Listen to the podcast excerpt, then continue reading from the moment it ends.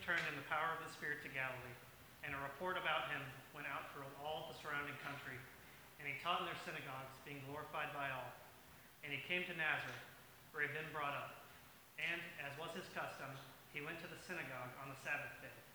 And he stood up to read, and the scroll of the prophet Isaiah was given to him. He unrolled the scroll and found a place where it was written The Spirit of the Lord is upon me, because he has anointed me to proclaim the good news to the poor. He has sent me to proclaim liberty to the captives and recovering of sight to the blind, to set at liberty those who are oppressed, to proclaim the year of the Lord's favor. And he rolled up the scroll and gave it back to the attendant and sat down. And the eyes of all in the synagogue were fixed on him. And he began to say to them, Today this scripture has been fulfilled in your hearing. And all spoke well of him and marveled at the gracious words that were coming from his mouth. And they said, Is not this Joseph's son? And he said to them, Doubtless you will quote to me this proverb Physician, heal yourself. What we have heard you did at Capernaum, do here in your hometown as well. And he said, Truly I say to you, no prophet is acceptable in his hometown. But in truth I tell you, there were many widows in Israel in the days of Elijah, when the heavens were shut up three years and six months, and a great famine came over all the land. And Elijah was sent to none of them, but only to Zarephath, in the land of Sidon, to a woman who was a widow. And there were many lepers in Israel in the time of the prophet Elijah, and none of them was cleansed, but only Naaman the Syrian. When they heard these things, all in the synagogue were filled with wrath. And they rose up and drove him out of the town and brought him to the brow of the hill on which their town was built, so that they could throw him down the cliff. But passing through their midst, he went away. Thanks, Christian. Uh, hey, friends. Uh, my name's John. I'm the pastor here at Wingfoot. It's good to have you here with us this morning. Uh, so, as a church, uh, I don't know what your experience with church is, but as a church, uh, there are two like fundamental things uh, that shape why we read a book like this. Christian just read from the Gospel of Luke, and there's two things that we believe fundamentally as a church that cause us to place so much priority on this book. Uh, the first is this: is that if you have trusted in Jesus uh, for the forgiveness of your sins, that God's Holy Spirit is available to you uh, that you have God's Holy Spirit, and the Holy Spirit opens up your mind, opens up your heart to be able to hear and understand uh, what God wants to tell you. And that same Holy Spirit inspired this book, led this book to be written. And so when we read this book, as people who know and trust Jesus, uh, the Holy Spirit is showing us what God wants us to do. He's going to challenge you and open up some stuff in your heart and your mind to say, hey, uh, in light of this word, let me tell you what I want you to do because uh, this book is all about Jesus. And so when we open it, we are looking for him. We are seeking to understand what he wants us to know. Right? That's why we place so much priority uh, on this book. Uh, but here's the reality uh, some of you may have been beaten up by this book before. Some of you may have had this book kind of uh, thrown against you or verses kind of taken and lobbed against you out of context. And, and so maybe this book causes a little bit of angst for you. Uh, maybe you just have some really big questions about this book that, uh, that no one has seemed like they're willing to answer. Uh, and I want you to know that the Bible, this book that we read, uh, both anticipates and invites your skepticism and your questions. Right? It both anticipates and invites your skepticism and your questions. It's not written in a fairy tale world, it is written in the real world by real people. And so it's addressing questions and, and concerns and, and, and ponderings that you might have. It's, it's saying, hey, I know that you might have some questions, so let's talk about those things. I want you to see this in particularly in the Gospel of Luke. We're starting a new series this morning uh, through the Gospel of Luke uh, over 10 weeks that we're going to call it Dinner with Jesus. And we'll talk about why we're going to call it Dinner with Jesus in just a minute. But Luke, this guy who wrote this book, uh, he was a doctor uh, which meant in that day that he probably had more education than most people. Uh, he was a man of reason and science. He knew how uh, stuff worked, he knew how the world worked. And so he was a pretty intelligent guy. Uh, but when he sets out to write this book, uh, he has a specific person in mind. I want you to see this. If you have your Bible open, I want you to flip over a couple pages to, to Luke chapter 1, because he's going to tell us exactly why he's writing this book. And I want you to see that the Bible invites your questions.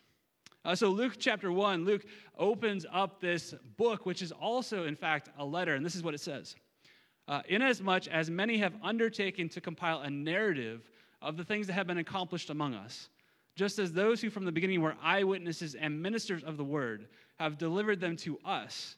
It seemed good to me, also having followed all things closely for some time past, to write an orderly account for you, most excellent Theophilus, that you may have certainty concerning the things you have been taught. All right, so did you catch what Luke is saying there? He it's like Luke and his buddy Theophilus, they've been having these conversations about Jesus. You kind of get this sense that they both have heard about Jesus, they both have grown up maybe hearing about Jesus. Uh, but Theophilus is, it seems like wrestling with some questions, right? Or we might say he's deconstructing some things about his beliefs, about his faith. And so what does Luke do? Luke puts his scientist hat on, his, his thinker hat on, and he goes and he asks eyewitnesses of Jesus, hey, what did you see? Because uh, Luke writes this within the time frame that a lot of people who experienced Jesus firsthand were still alive. And so he seeks them out and he gathers their testimony. And now he's sharing with his buddy Theophilus here's what you need to know. And as you listen to their testimony, you will have confidence in who Jesus is. You see, this whole book was written for someone who had skeptical questions who wasn't sure what he believed. And Luke is saying, here's how you can have confidence. And so we're going to explore this book together over the next 10 weeks. And we're going to do it uh, by looking at 10 meals that Jesus had. Luke and Theophilus must have spent a lot of time eating together because when Luke writes his story, there's lots of food involved, right? Because any good story has lots of food. Any good relationship has lots of meals. And so Jesus spends 10 meals with people. And over the course of these dinners, we get to understand Jesus better. Right? Because uh, the reality is, I think sometimes we can have a, an acquaintance kind of relationship with Jesus. Right? You know what an acquaintance is? It's, it's someone that you kind of vaguely know. Like it's that coworker that you, uh, you just pass kind of in the hallway, right? And you know their name and you kind of have a, like a short conversation, like how's work going? Or some of you that you, you and your neighbors are acquaintances, right? And it's kind of awkward because you've forgotten their name by now and you don't know how to ask again, right? That's an acquaintance, right? It's someone that you kind of know, but you don't really know. But what happens when you invite them to dinner?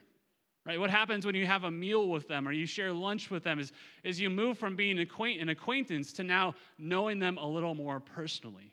Right? When someone comes into your kitchen or comes into your living room, they, they see the space that, they, that you live in. Right? They smell the space that you live in. They see the pictures on the wall. They get to know you a little bit better. And that's what happens as people spend time with Jesus, is they move from being an acquaintance to actually knowing him. But you see, I think it's possible to be an acquaintance of Jesus uh, and maybe not really fully realize it. You can be an acquaintance of Jesus, and you can be an acquaintance of Jesus where you just have sort of have this casual kind of passing relationship, uh, whether you're a Christian or not a Christian. Right? If you are not a Christian, uh, your acquaintance with Jesus might be more of a, a I know of him. Right? I know I've heard of him. Like my mom talks about him a lot, or my grandma talks about him a lot, or I've, I've listened to a podcast that talked about Jesus. And so your acquaintance with Jesus is I know of Jesus. You kind of get that sense from the crowd here that Jesus is talking to. They say, Isn't that Joseph's son? Right? We know him because of someone else. That might be you if you are here and you are considering Christianity. You know of Jesus, but you don't actually know Jesus. But I think the other thing is that it's possible to be an acquaintance of Jesus if you're a Christian. And that's more of I know about Jesus. I know about Jesus. I, I can tell you the verses. I can maybe quote a sermon I listened to before. I can read the Bible to you. I, I know about Jesus, so I can tell you all the facts and figures, but you're still just acquainted with him. You kind of have like a professional relationship with Jesus where, where you come into church on Sunday and you kind of clock in with Jesus for an hour and then you clock out for the rest of the week. And one of the statistics I heard recently uh, that was looking at kind of the COVID world that we live in and kind of anticipating what's going to happen whenever we get out of this uh, is they surveyed, like national survey, they said close to a third of people who were in church before COVID have no plans of ever coming back. Think about that. A third of people who were regularly attending church uh, before COVID have no plans to come back. Why? Because they had a professional relationship with Jesus. Right? They'd come into church, and, and so for that hour in church, they'd clock in with Jesus, and the rest of the week, uh, they would have no connection with him, no relationship with him. They're just acquainted with him. And so the longer that it went where we weren't in church together, the more they realized, I don't know that I really need that relationship, anyways.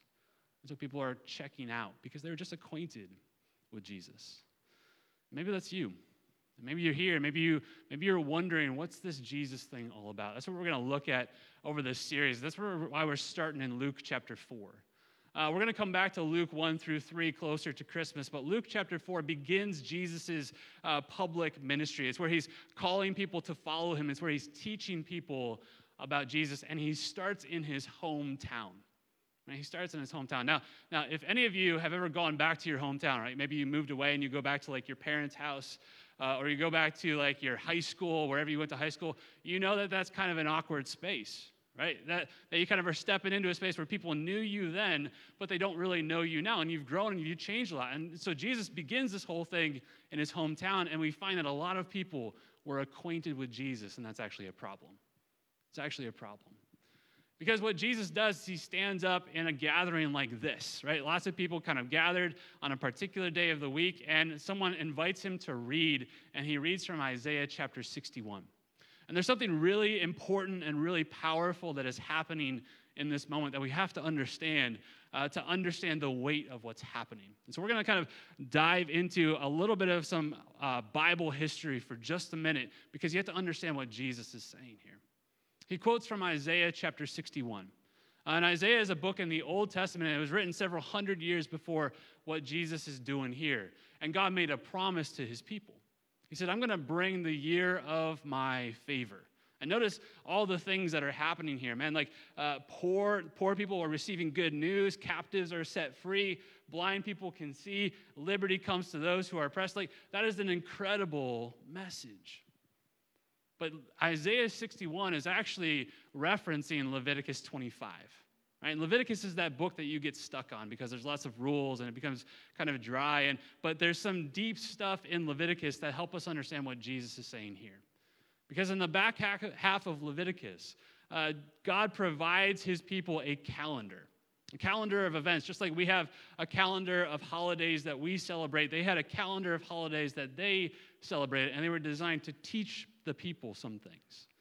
And Leviticus 25 is all about what was called the year of Jubilee. And that's what's referenced here, this year of the Lord's favor. And it was a once in a lifetime event. It happened once every 50 years. And, here's what happened on that day it was a whole year thing where three things happened. The first is this all debts were canceled. All debts were, so think about the credit card debt that you have, right? And think about that being canceled just in, in an instant. We have $930 billion in credit card debt in our country. Just imagine that being canceled, right? That's one of the things that happened uh, at this event. The second thing that happened is all land was returned to the original owners. Right? Because if you got into debt, sometimes you'd sell off a field or you'd sell off a land. And, and if you weren't careful, uh, some people might start to earn or own more of the land than other people. And so in that year, everything went back to how it was supposed to go. And then the third thing that happened is this anyone who was enslaved was set free, no questions asked. So think about that. Once every 50 years, some historians call this a complete socioeconomic reset. It prevented generational poverty, prevented generational injustice. It, it made sure every generation had the same opportunity as the previous generation had to thrive and flourish in God's community. But here's the thing if you read through the Old Testament, there's no evidence that Israel ever figured it out. They never actually celebrated because they always messed it up. They always kind of got in the way. They didn't want to celebrate it, even though it was this thing that God promised them. And so when Jesus says, This is fulfilled in my presence, right? Today is the day. Man, think about the excitement. These people would have known what he was talking about. And he says, This is going to happen today. And so Luke kind of gives us the sense that there's this buzz in the room, right? Every eye is on Jesus because if he has just said what he just said, that means everything is about to change. Right? They're excited. They're, we're going to see power come. Right? There's going to be a, a moment that's about to happen because of what Jesus is saying. But then something changes. Something happens in the room because the story begins and everyone's excited, but by the end they want to kill him. So what happens? There's one question that's asked Is this not Joseph's son? Is this not Joseph's son? In other words, They're like, oh, we want to see this power. We want to see this moment. We want to see this thing. But hold on a second. I don't know that he can do it. I don't know that Jesus has the authority to do this. I don't think he can actually pull this off. After all, I changed his diapers. That's, in a sense, what they're saying, right? I watched him grow up. I don't know that he has the authority. I like the promise of the power, but I don't like his authority. And see, I think this is fundamentally the bottom line of what Luke chapter 4 is saying is this is that if you want to experience Jesus' power, you also have to embrace his authority. Or another way to put that is up here on the screen embracing the, or experiencing the power of Jesus and embracing the authority of Jesus go hand in hand. You see, uh, the, the people, they don't want Jesus' authority. They love the promise of the power, they don't want his authority. And so they end up rejecting him. And if you read further, Jesus goes to the next town, and all this stuff that he talks about here that they're so excited about, he actually does in the next town over, but he doesn't do in their town. Why? Because they don't want his authority. They want his power, but they don't want his authority. And you see, I think we do that all the time. Right? We want Jesus' power, but we don't want his authority in our life. I mean, have you ever been in that space where you pray that desperate prayer, right? Where it's like, man, God, if you would just do this for me, then I promise I'll obey you over here. And that's, the, that's I want your power, I don't want your authority. Right, would you just come through for me with this prayer, and then I promise to straighten my life up over here? I want your power, I don't want your authority in my life. You see, when we do that, we treat Jesus like a genie. And it's like, I want, I want you to do stuff for me over here, but don't get all up in my business. Right? Don't call the shots for my life. Just kind of fix my life for me, and then I'll continue to be in charge of my life over here.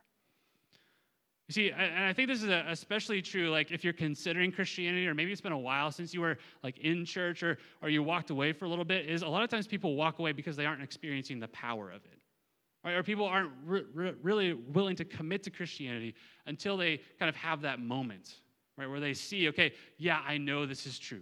Yeah, I've experienced this. But but here's the thing: until you embrace the authority of Jesus, you won't experience the power of Jesus. You see, we want to try it before we buy it. We live in kind of a try it before you buy it world. So I want to test drive my car. And I, and I want to uh, like live with my girlfriend before we're married because I want to make sure that things are going to work out with me, that it's going to be okay. And we do the same thing with Jesus. Say, well, I want to, I want to like know if this is going to work before I'm willing to commit. But that's not how Jesus works. You have to embrace his authority in order to experience his power. You have to recognize that he is in charge, that he is king, that he's calling the shots here, and that then I need to respond to him by embracing his authority. Now, there's a caveat to this, though. Right? It's not doesn't kind of work this way where, where if I embrace his authority, then he then I'm going to conjure his power. Right? That would be still be him being a genie, right? Where I say, okay, I'm going to obey you, and therefore, Jesus, you owe me. Therefore, Jesus, you have to come through for me because I did all these things for you over here. That's not how it works. It's a matter of positioning. I'm going to position myself in a place where I'm obedient to Jesus. I am following what he calls me to. Uh, I'm trusting his authority. And then he's going to come through in ways that I might not even see yet. But I'm being obedient to him now. And so then he's going to come through and he's going to show up because he's promised that if I obey him, if I trust him, if I follow him as my authority, then he's going to show me his power. You see, I, I think uh, it's really important to get that Jesus is an authority here. And I think there's three ways in which, uh, if you start to experience and, and embrace his authority in your life, you're going to start to experience his power in your life. And you have to embrace that authority to experience the power. You see, I think there's three things that Jesus has power, uh, he has authority over. That as you as you start to say yes to his authority, you'll start to experience his power in your life. And the first is this: is that Jesus has the authority to forgive your sins. Jesus has the authority to forgive your sins. Uh, throughout the rest of the story of Jesus, he forgives people their sins, and everyone's like, Whoa, you can't do that. That's a thing that only God can do. And yet, Jesus forgives their sins. He offers people a fresh start. But here's the thing you have to embrace his authority to forgive your sins before you will experience the power of his forgiveness. Let me give you a picture of this. So, we have two other elders here at Wingfoot, uh, Steve and Tom. Now, Steve is here, Tom is not this morning. Uh, so I want to give you just a picture. So I want you to imagine uh, that Steve and Tom are fighting, and, uh, and Steve punches Tom. Right now, I'm not telling you what our actual elder team is like, so don't worry. That's not kind of what, but just for picture this for a minute, all right? Uh, now, if I'm standing there and I'm watching this, and I say to Steve, Steve, I forgive you, do I have the authority to forgive Steve? No, I don't. Why? Because I wasn't the one who's wronged. I wasn't the one who was hurt in that process. I'm not the one who Steve came against. Steve came against Tom. And so Tom is the only one with the authority to forgive. And so here's the thing when you embrace Jesus' authority over your life, it's recognizing that I sinned against him. That my uh, rebellion was actually against him. You see, sin is not just this thing that we all agree upon is sin. Sin is something that God has defined in his word.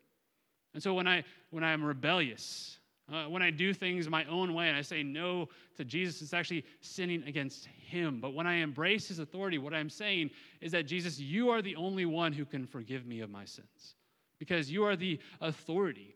You're the one who I have wronged. And so what Jesus does is he offers forgiveness then. And he has the authority to offer that forgiveness. And so, as I embrace his authority to forgive my sins, I will start to experience the power of his forgiveness in my life. Because if he is the one who is the authority to forgive sins and he has forgiven my sins, then no one else can bring it up. I mean, think about that. No one else can bring it. No one else was wrong. Jesus is the one that I wronged, and yet Jesus has forgiven me. This is why in Romans 8, Paul says, There is no condemnation for those who are in Christ Jesus right? Which means that as you embrace his authority to forgive your sins, you will start to experience freedom from shame. You'll start to experience freedom from my past, freedom from my failures, right? So, so if you have trusted in Jesus and you start to feel like guilt or shame over something you did in the past before you knew Jesus, that's not the voice of Jesus. Jesus has forgiven you. And he has declared in his authority that this is now no longer between you and me. You see, often I think the enemy, Satan, wants to creep in and remind you of how you failed in the past. But Jesus, who has the authority to forgive you, has forgiven you. And so, as you embrace his authority, you will start to experience freedom from your shame, freedom from your past. You'll be given a new start.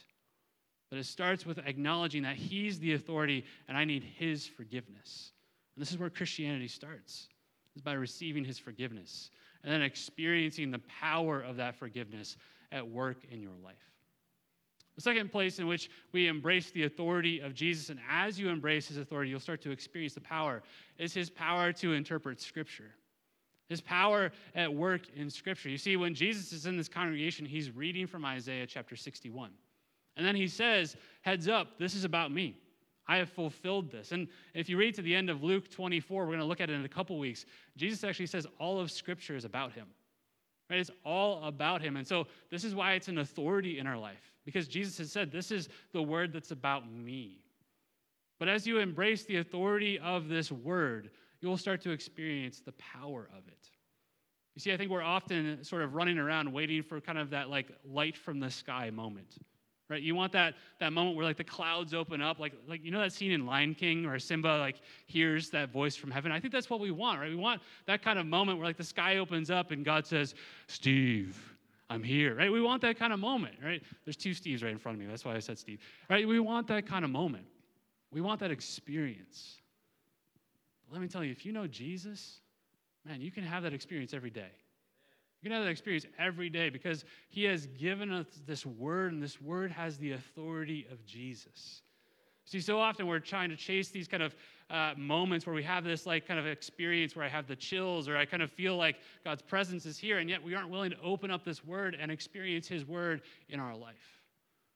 But as you embrace His authority in this word, as you are in this word, and allow this word to guide you and shape you and, and direct you, you will start to experience the power of it in your life.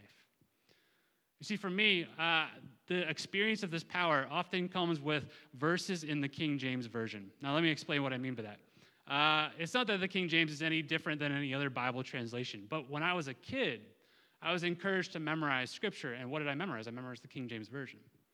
And so, what will happen is oftentimes I'll be in prayer or I'll be kind of like thinking about a decision, and a verse will pop into my mind.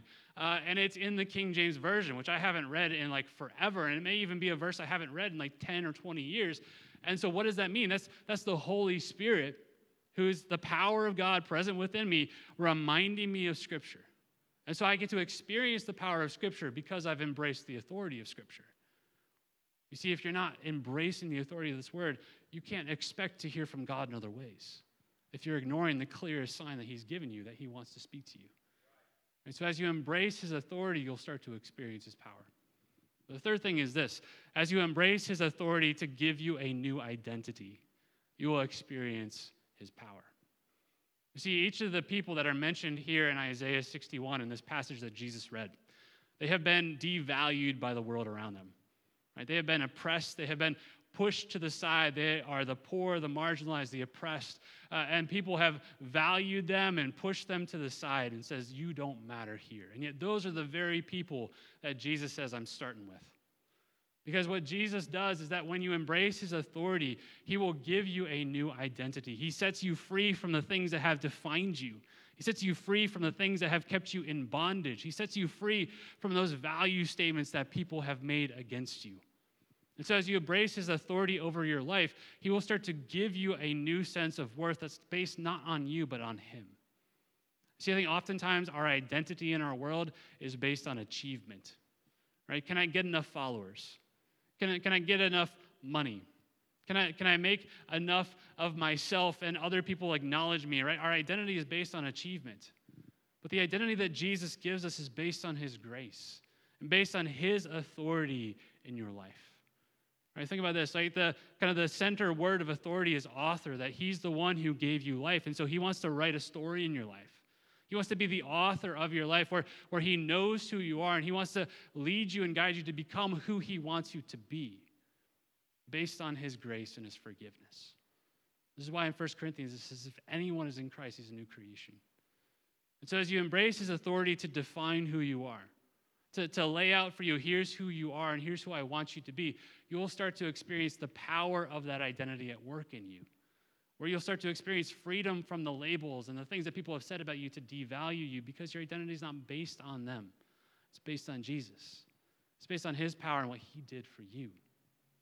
You see, as you embrace his authority, you will start to experience his power. But I think so often we don't experience his power is because we have not been obedient to listen to him.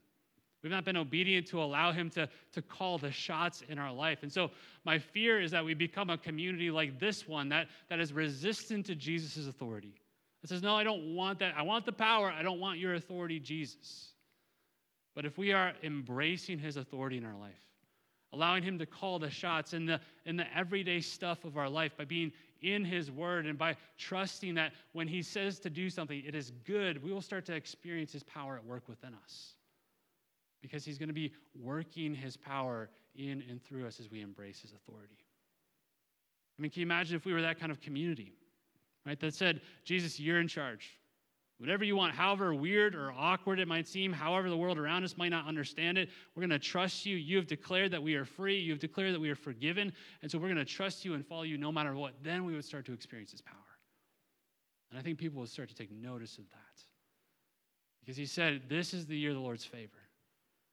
And so all bonds are broken. Right? The blind will see, liberty will come as you embrace his authority. Let's be that kind of place, church. Let me pray for us. Jesus, we are here because you're the authority.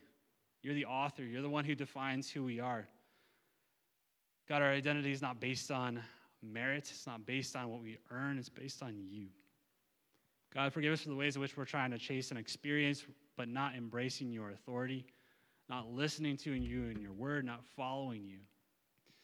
God, for the one who's here who's maybe kind of wanting to try it before they buy it, try out Christianity, see if it works before they're willing to embrace your authority. God, would you give them just a, a sense of how good and strong and powerful you are?